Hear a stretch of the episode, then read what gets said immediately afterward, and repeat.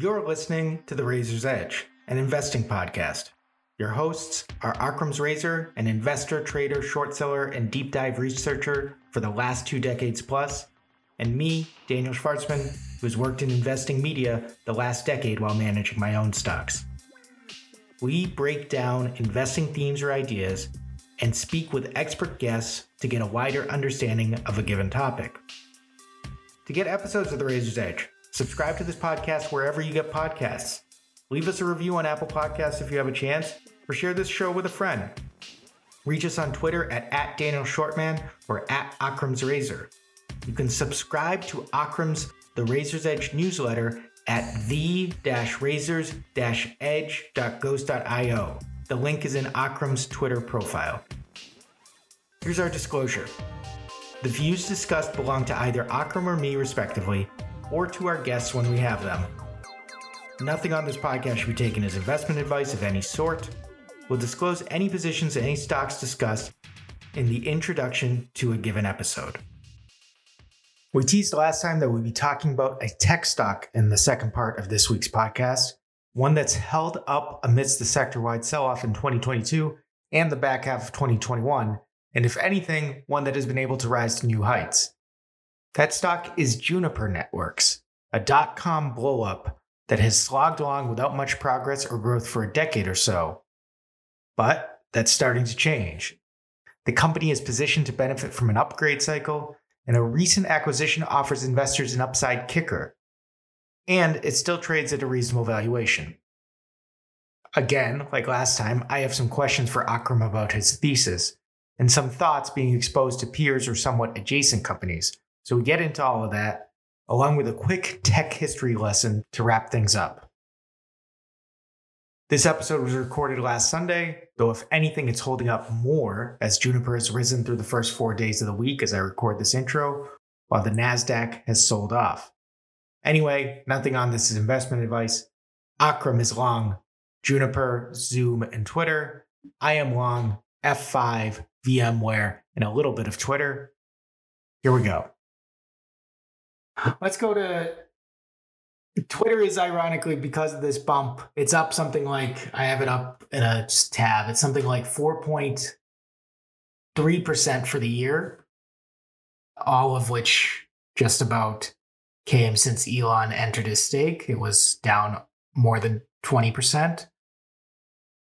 Another the other tech name we're going to talk about is, as far as I can tell, down 1.6% for the year, which in the tech sector is pretty solid. And that's close to its recent highs in any case, which is Juniper Networks, which is a name that you've had in your portfolio for a few months now.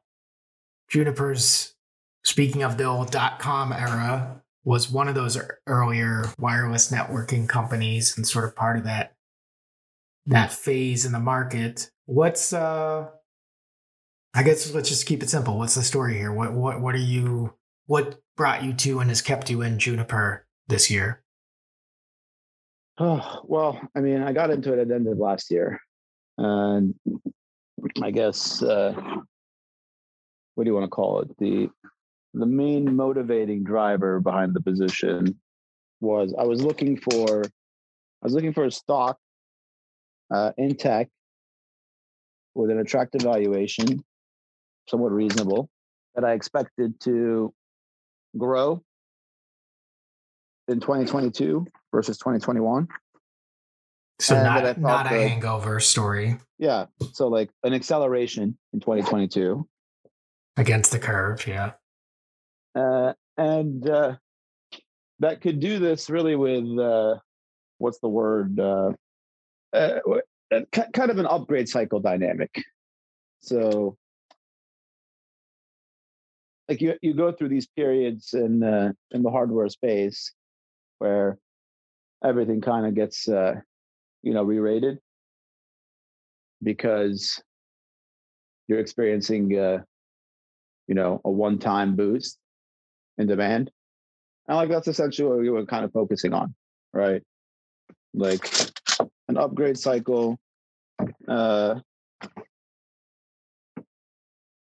if you if you've if you've invested in the networking space, like networking kind of was front and center with the capex that's coming out of cloud, right? Uh, things that had happened. Like if you kind of looked at it from a COVID standpoint, right? Like you had the acceleration uh, story for everybody else in terms of, I mean, it's same thing in cloud, right? Usage goes up, everybody goes online, uh, and then you fast forward, you know, several years later, uh, and you now have to upgrade all your infrastructure, right? Like usage patterns changed in terms of the internet bandwidth, et cetera. So, with everybody working from home, so they're they're benefiting from sort of just this step change in compute compute and network and all these other things that require bandwidth require so on. And there i saw they they're they grew six and a half percent revenue last year. First time in a while that they've um grown revenue meaningfully like they're you know they've been kind of stagnant for a while. You're saying that i mean this is a company that's essentially been flat for a decade. Right. Yeah it's based the, the number it posted last year was just about in line with 2013 so what's still driving is it just that the cycle is still going in terms of this re re-equipping sort of restocking capex cycle or what is what is how is it it had one great year for the first time in a while. Why is the second one? I wouldn't say it's a great year right? So look juniper has been like the last time anyone really was hyped about juniper like like were the late 90s okay? Mm-hmm. so uh, unlike cisco you know i didn't really come out of let's call it the you know 07 era to 2012 with uh, its own with, with with a transformation, right? They've acquired poorly, and I've gotten into that. So, like, I mean, if you want to think about it, like, they spent almost five billion dollars on NetScreen in 2004, right? In the security appliance market, and that ended up being a pretty big market, but it didn't really work out for them. They so that's like that's half that's that's half their enterprise value 17 years ago. So, I mean, this is a company that, from a revenue standpoint, is essentially flat over a decade. You, you're part part of the story. I think um, I've got your thesis up somewhere, but is that they're starting to acquire better. At least is part of it as well. Yeah. So look, I didn't factor that in when I was looking at Juniper. Right. I, there's been secular headwinds for them in the care, service provider market big carriers, think telcos, okay? And that's been a structural headwind, you know, because that's been their bread and butter. I mean, at the same time, like they have been the leader in that space without question, right? And that's allowed it to like be a company that has been flat and not in a secular decline, right? Like it just didn't disappear. Right. So they've all th- th- their technology has been very good. And I mean, those are pretty sticky customers. But the reality is between consolidation and, you know, reducing capex, like it's been a it's been a shrinking market for them. In the branch and campus, right? Like they missed that. Like let's say, you know, circa uh, 05 to 2010. Cisco really ended up dominating that. They have like 4% market share there versus like 60% plus for Cisco. Where does Arista fit into this picture? Because Arista is, you know, the dominant player in uh, in hyperscale, right? So like, that's where they've done an exceptional job. Their CEO has been very good at it. She has good relationships, uh, but like, they're not really, you know, like they're essentially a company where like your, you know, Microsoft capex changes, there's a big change to guidance. Microsoft sneezes, right? they get a cold for sure so that's been kind of the story there. They're obviously looking to diversify. Look, everyone in the space has kind of been looking to diversify, but but like you know, not to, to, to get away from the scatterbrain element. I was looking at this as the networking space has a boost. Okay, and by the way, it's very visible. Order growth started exploding, you know, in the back half of last year. Order growth has been way in excess of revenue growth because of the supply chain, right? For everybody. So people can't, uh, you know, enterprises, hyperscale, everybody, like, you know, is constrained really. Just like at the same time as you get excited about semiconductors, essentially all networking is boxes of silicon, right? So if like you're excited about if you're excited about semi demand uh, and and capex spend, you know, at the cloud providers, and you don't want to pay or you know a ridiculous multiple like Arista, right? You're going to start looking at Cisco, Juniper, uh, even Extreme Network, you know, other names in the space, right? And that's where like kind of was like uh, got me looking back at Juniper again. I mean, I have not been long this like I shorted this stock a couple times, you know, between 2010 and 2015. It also had an activist period where Elliott got involved. It's had you know a whole history of you know potential M and A back when it was trading in the teens. You know, like the usual type of stuff for a stock like this, right? Like what are you going to do with this thing? How do you turn this company around or do you sell it or take it private or whatever? So like when i came to it here i was like oh okay it's relatively cheap you know it was like i started looking at it around 24 25 dollars but you know by the time i pulled the trigger it was closer to 30 but i was basically thinking all right you've got two things that have happened. One uh, carriers are going to have to spend some money because based on the way networks have changed and the way uh, internet usage has changed by being more distributed and more metro and whatever, right? And you have an upgrade cycle coming up, okay, and you have 5G, right? So you have this shift to 400 gig, which is like a refresh, you know, in the big customers which is always a good spot to be in, as particularly if it's been delayed a year or two more than it should have because of COVID, right? So it, it, you're going to get it like really, what do you want to call it, bunched in as you've seen with with, with the orders. Mm. You have excitement about 5G, which applies to a bunch of names, and you had a reasonably valued stock, right? Like 10% free cash flow yield. Like you don't need much to move the needle if it starts to grow a little bit again. And that was the thinking. And by the way, it's kind of really like it was tipped off in terms of the order and backlog growth, right? You know, revenue is going to grow. It's, pretty straightforward. So like that was kind of that was kind of the basic thesis to buy the stock. But in, in doing my work on it, I started getting more excited about the WLAN market, right? Which has not really been a thing for Juniper. They just entered it really with uh, the Mist acquisition. Okay. And as I spent time there, you know, I was like, whoa, they actually have a home run. Like, look, management is always going to talk up something like right when, but like in this case, you were able to vet it. So like if you talk to them, they're just like, you know, we're winning, we're crushing, we're winning 80% head to head versus Cisco, right? If not, if not more. And you're gonna be like, all right, I mean, what management team doesn't seem to say that at some point? But once you start really talking, like I, I actually had uh, like good insight into Cisco's success in that market because you know uh, I had a friend who worked at uh, at Meraki for a while, so I know how good Meraki has been, right?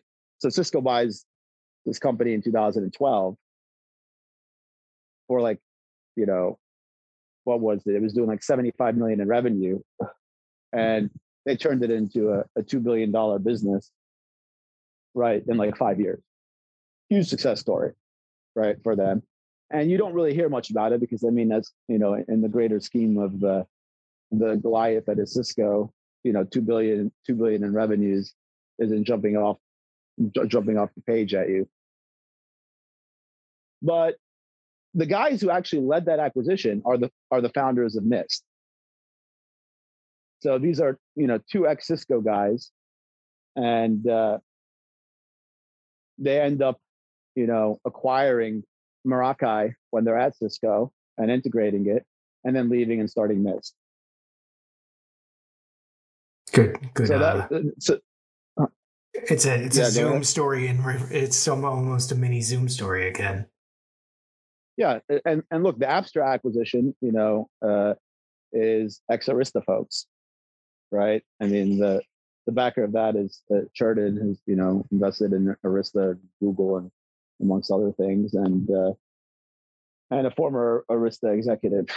So, uh, you you ended up spending some time on it, and like, uh, yeah, they're winning. You know, I mean, like, whether or not it's that much better than what Cisco has to offer is debatable, but they've wrapped it in this kind of uh, you know cutting edge AI thing. Gartner is now eating that up. It got them as the leader, and uh, I mean, you got you know Amazon, Walmart, Target, you know, all deploying on Mist, right? Like these massive uh, wireless de- deployments, and like seems like the customers do like the little bit of you know automation input. I don't really know whether like they need the the AI assistant Marvis, uh, but overall, uh, they're very happy with with the few things it does from a software standpoint. You know, uh, to assist the network administrators, right?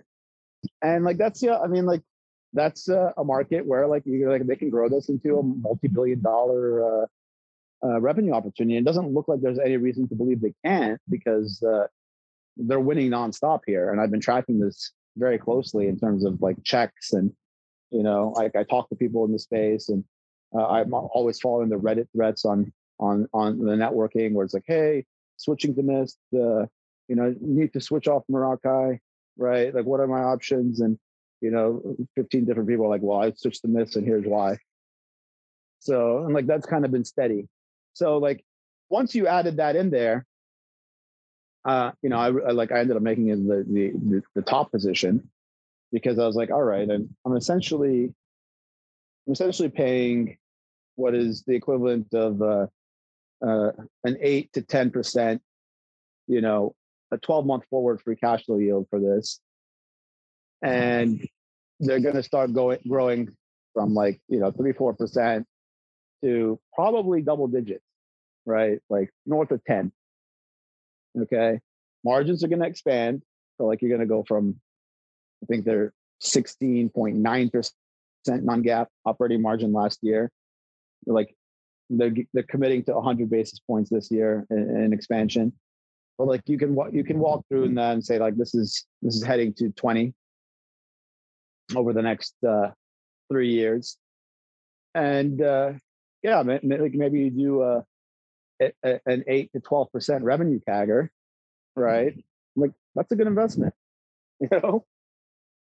Uh, and it was also one where you're just like, I don't have to deal like we like we said with the COVID related stuff. So, two two sort of quick questions on this. One was, or one quick and one maybe more fundamental question. You mentioned backlog, and I I remember seeing. So I still own looking towards, I'm closer to exiting than not my position in F5, which we talked about a couple summers ago now.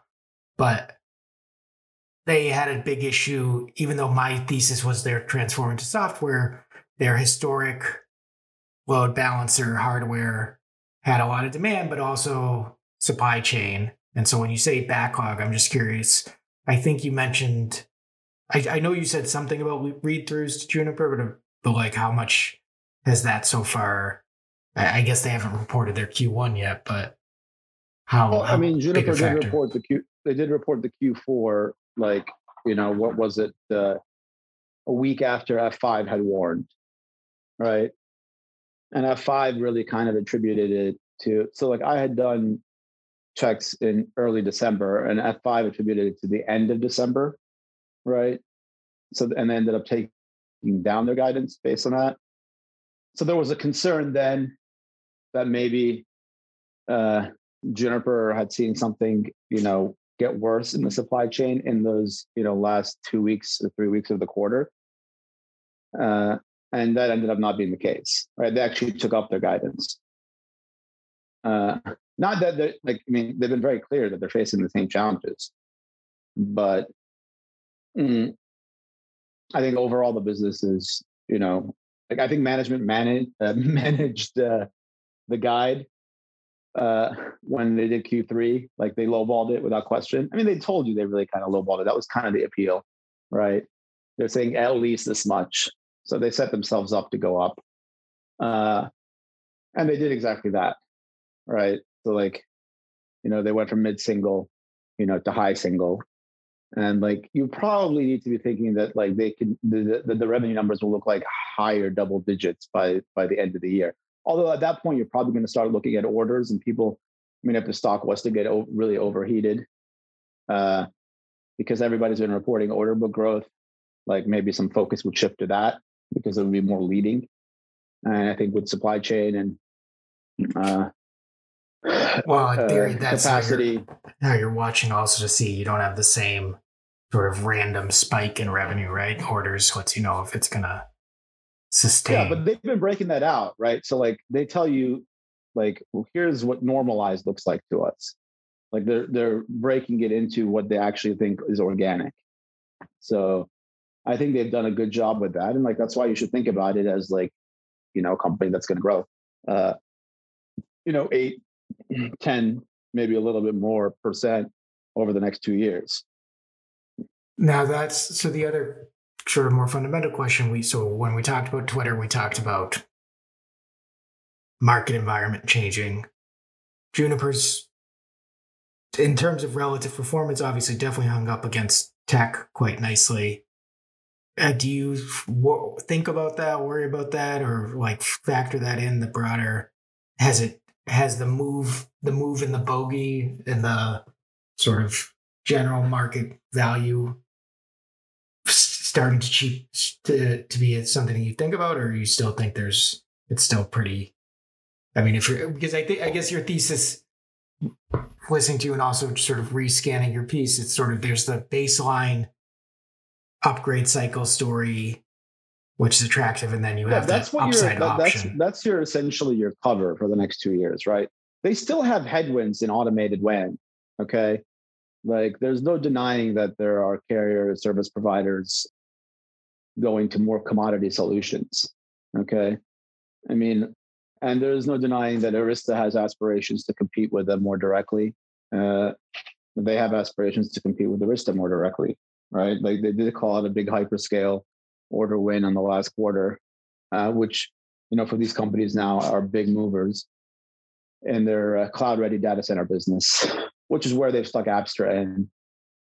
Like, I mean, there's a bunch of things going on here, right? The software transition that everybody gets, you know, focused on. Like, I, I'm kind of surprised people don't look at this and just say, look, I mean, if you like infrastructure as a service, networking is is part of cloud infrastructure, right?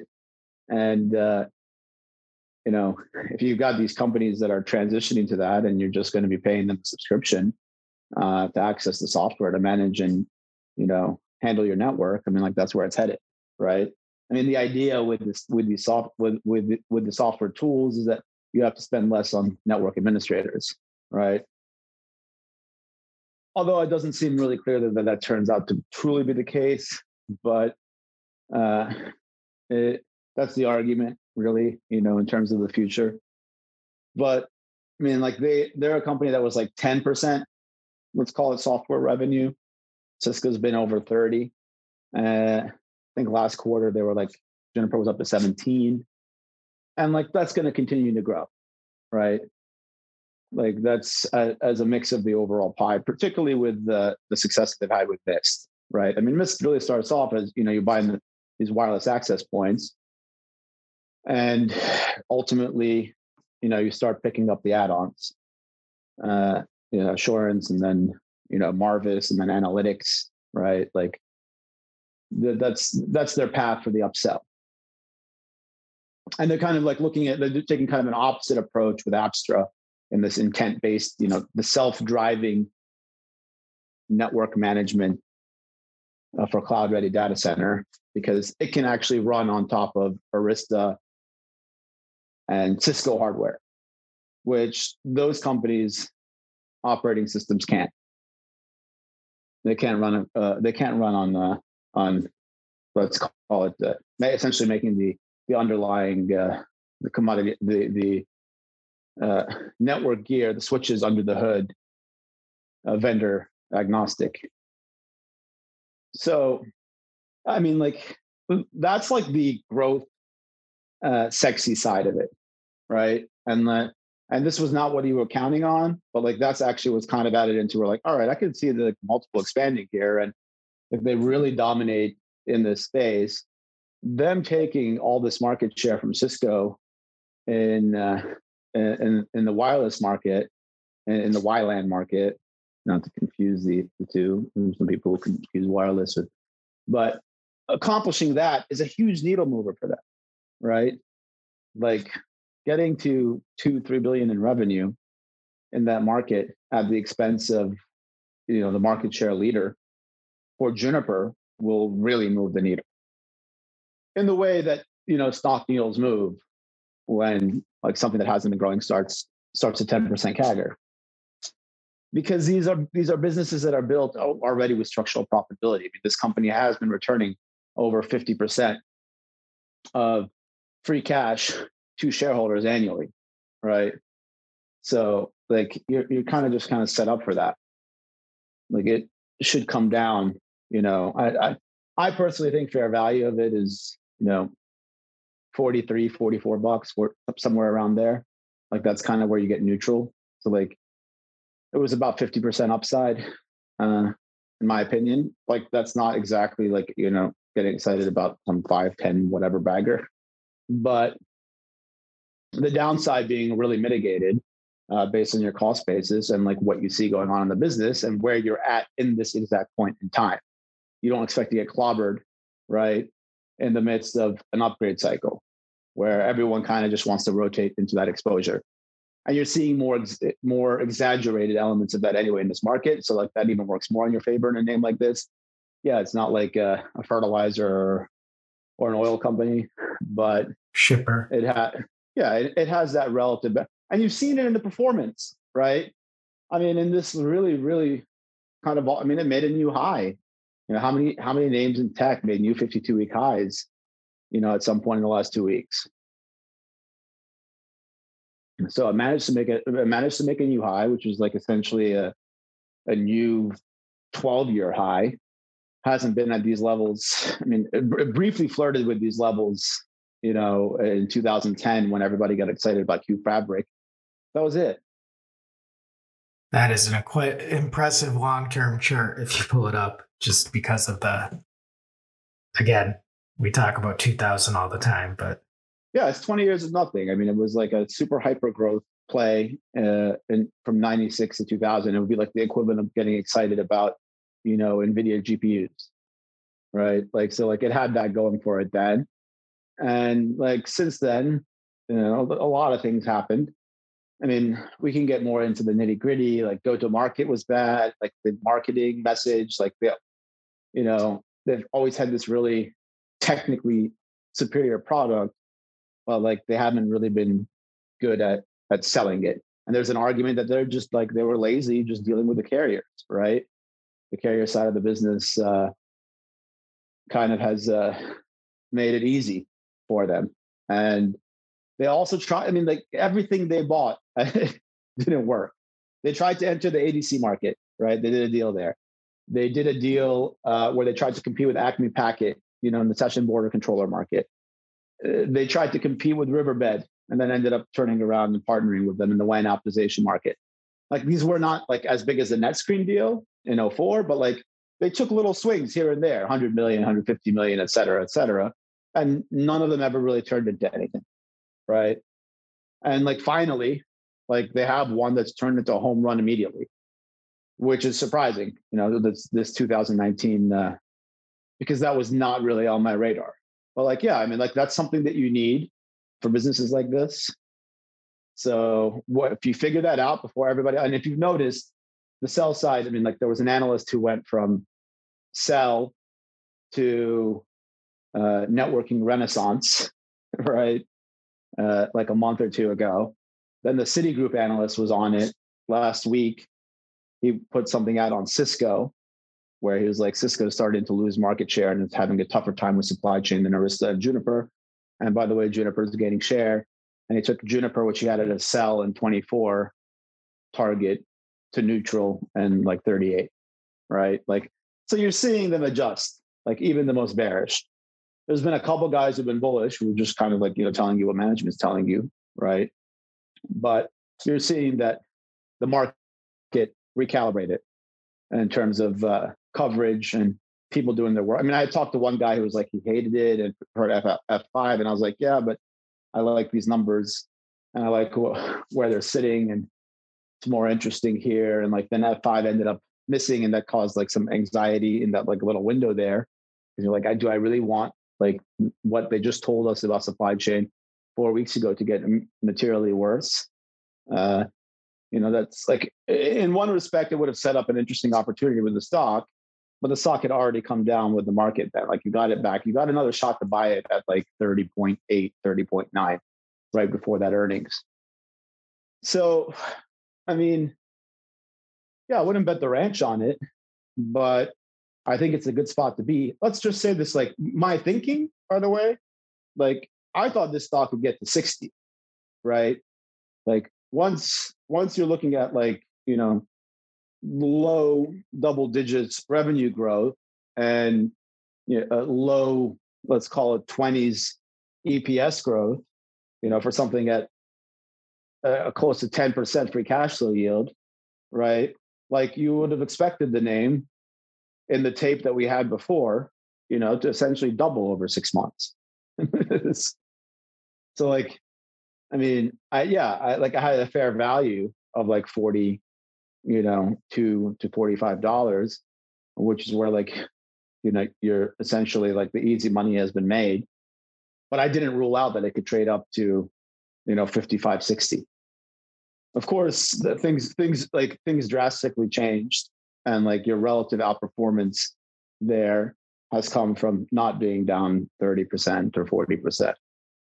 Right. Yeah, that's that's that's part of the story there and then also it just seems like it's I mean the way you've structured the how you're thinking about your upside it's it's one of these things of what should be expected now gets you to a fair value of 42 or whatever versus what you can hope for if all goes well with mist if that thesis plays out where there's something more to it so yeah, it's a, it's a nice. I'm trying to think about. I've got that F5 position, which I've sort of, even though I think their growth story is this last bump aside has been growth story and capital return has been to expectations. It you know they basically, I think Elliott invested in them for a quarter and then dumped it, and they sort of already announced their plan and so on. But there if you just look at the valuation now it's just not as attractive in a more s- sort of value oriented environment on the one hand. I also i up, that, that name is more complicated though right? Like i mean they've done like there's they, they, they bought nginx like they bought Volterra now essentially to take on cloudflare. Like there's a lot there's a lot going on there Sorry. Yeah. Go, well, and well, I was the what I did was I ended up I, I, still have that five, but I've built up a bigger position in VMware, which I got out of the Dell spinoff. But also VMware, I, I know it to me it feels boring, but also trading. I forget what the number is now, but I think under fifteen times cash flow and should still be growing eight nine percent. So like I'm just trying to, there's no enthusiasm around the stock. It's, it's also kind of, I've been adding to it around 110 or 120, and that's right where it is now. So it's kind of, I don't, I think it's been a relative safe space. I'm trying to see. I mean, I mean that's it, essentially been a January. capital return play since it IPO'd, right? You know? Yeah. Like you, you, you've gotten paid in returns. Yeah. And it's, it's, uh, versus yeah. stock price appreciation. It's a question of whether that if that story could, yeah, they've always, you know, and everybody's been dying for them to become an independent company again, which they finally are. And so I guess it's sort of an interesting, to me, an interesting junction of, okay, let's see. The valuation seems reasonable. The story seems pretty, again, I, I haven't gone to the level of detail you have, but. I mean, VMware was the sexy, sexiest thing in infrastructure essentially and software like from 05 to years ago. Yeah. Well, I mean, from yeah, from 2005 to 2010. I mean, it still continued. Uh, it's still very good business, but like, like essentially the cloud shift is like if you want to talk about like where the the thematic guys moved, right? It became that narrative. Because virtualization was huge. I mean, it's what essentially kept a, a lid on the PC market. Uh, it kept a lid on the amount of money you had to spend on servers. And I mean, you would have thought in that like it would have worked out better for VMware shareholders because they did dominate it so thoroughly. Yeah, and that's yeah. I guess it's it's very possible that the growth story is no longer is a long in the past, and there's not enough to. But it just seems to me like. Anyway, I I bring that up not to necessarily hash out my positions, but I just think about that. Like I think about uh exposure to tech right now, and obviously you've thought a lot about why Juniper is a way to play it, and I'm just thinking, okay, I can see how whether or not you would have software in your bucket or whatever. But the, yeah, just trying to, I'm just trying to imagine in this tech universe how these names all fit together. That's all. Like what I makes mean, sense in a diversified portfolio. You never really know what turns these things into something new and bigger and how they evolve right? So like it's all again, it's that point in time. I was looking at Microsoft just recently. I've been like kind of writing something on it. I'm amazed at how it traded from 2002 to 2010 relative to the underlying fundamentals, right? Like what the benefit of hindsight now, I'm looking back and like, geez, I didn't, I, I mean, was I bearish on it right here at this price? And like, is that crazy uh, with the benefit of hindsight that you actually were? Uh, because there was really nothing that you'd seen change in the business. Uh, I mean, it, other than it just being less sexy and less exciting and like, uh, you know, the like being focused on disruption and the potentials for it. But like the reality is, you end up paying a very low multiple for these like structurally sound businesses, i.e., like when they grow, they grow profitably, right? There's there's just embedded optionality in all of them, really. Okay. I mean, yeah, you could end up with IBM and being trolled or whatever. Okay, but the person who is willing to buy IBM uh, was probably willing to buy Microsoft and Adobe. So, and those are you know 10, 12x over the last decade, and you know in a, in a steady steady fact. Yeah, a lot of it has been the multiple expanding from like how ridiculously depressed it was. Okay, it's not eye popping growth. It's like you're talking eight nine percent, you know, operating income CAGRs. But like when your starting cost basis is a 15% free cash flow yield, right? Like if you do that for a decade on a scale business, yeah, you're to get like a, a hundred billion plus in, in return to you in buybacks on like a 300 or a 200 billion cost basis, right? And you're going to get a bunch in dividends and you know you're going to get some multiple expansion because ultimately that business has provided that durability you know it's going to end up at you know a, a three four five percent yield so like that's gonna that's essentially you know half your five x or whatever uh, that comes out of the multiple side. So I mean, I think you can look at like if you can if you can pinpoint something that's working that you're excited about, which I'd say was the mistake then. But I mean, I wasn't long term. Like I wasn't looking to buy something for for years, right? Like you have a you have a time frame of 12 months uh, to 24 months to really catalyze what you're doing if like you're focused on this professionally like I went from being bearish on Microsoft in 2010 to when Office 365 came out, being like, you know what? G Suite's not going to knock them off their perch. I'm long. It did nothing. Okay. Then I bought a bunch of calls right after uh, the Benioff, uh, not Benioff, uh, Ballmer stepped down in August of 13. Okay. And like two weeks later, they announced they're buying Nokia and the stock dropped like seven, eight percent. Right it turned out recovered very quickly and I didn't lose. Uh, but like I had no conviction to stay in. So I was like, why are you guys like, why is the board doing this uh, with the CEO who said he's leaving? you know, like, and why are you like, I'm buying you for office and like what you're starting to do with Azure and, uh, you know, enterprise software, not phones. I don't care about phones. you know, like, why do you need to be in the phone market? What, was the, like and and of Nokia of all things. I mean, at the time, both Nokia and BlackBerry, of course, were like super distressed type of things, and it's like, what the hell are they doing? But uh, like you, if you actually thought about it, you overreacted because for them, you know, the five six billion they spent then was really a teeny slice of the overall enterprise value and profitability of the business. So you had a rock solid balance sheet underpinning it that could afford to take that loss, no problem. You know, I mean, when you're doing, uh, you know, 35 billion in EBITDA, right? Like five billion uh, being written to zero.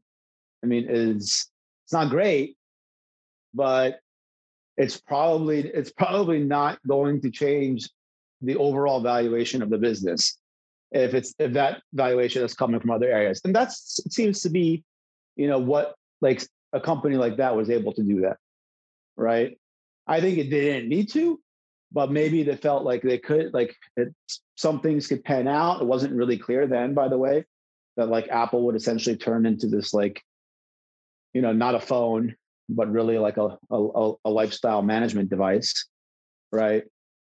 Probably it's like it's your wallet it's your camera uh you know it's everything uh and uh like you know take a swing see if you can if you could make some progress in that direction. Obviously they didn't but they'd made the moves that they needed to in the core business and the people overseeing that which you know were satya did the job that they needed to do uh, and for someone like me then it's no surprise you overreacted because you really focused on a reason for something that had gone nowhere while the first two years of the office transition were happening.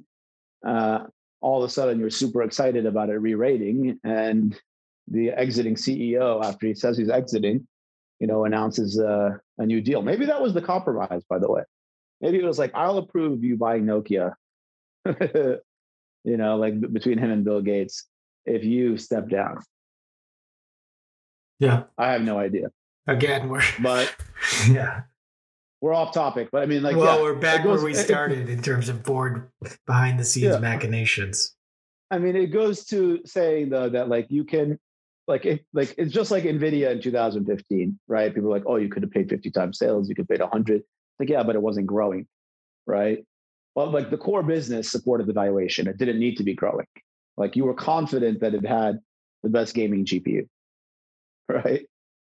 And like that could support a $7 billion market cap and enterprise value. You know, they had a ton of cash.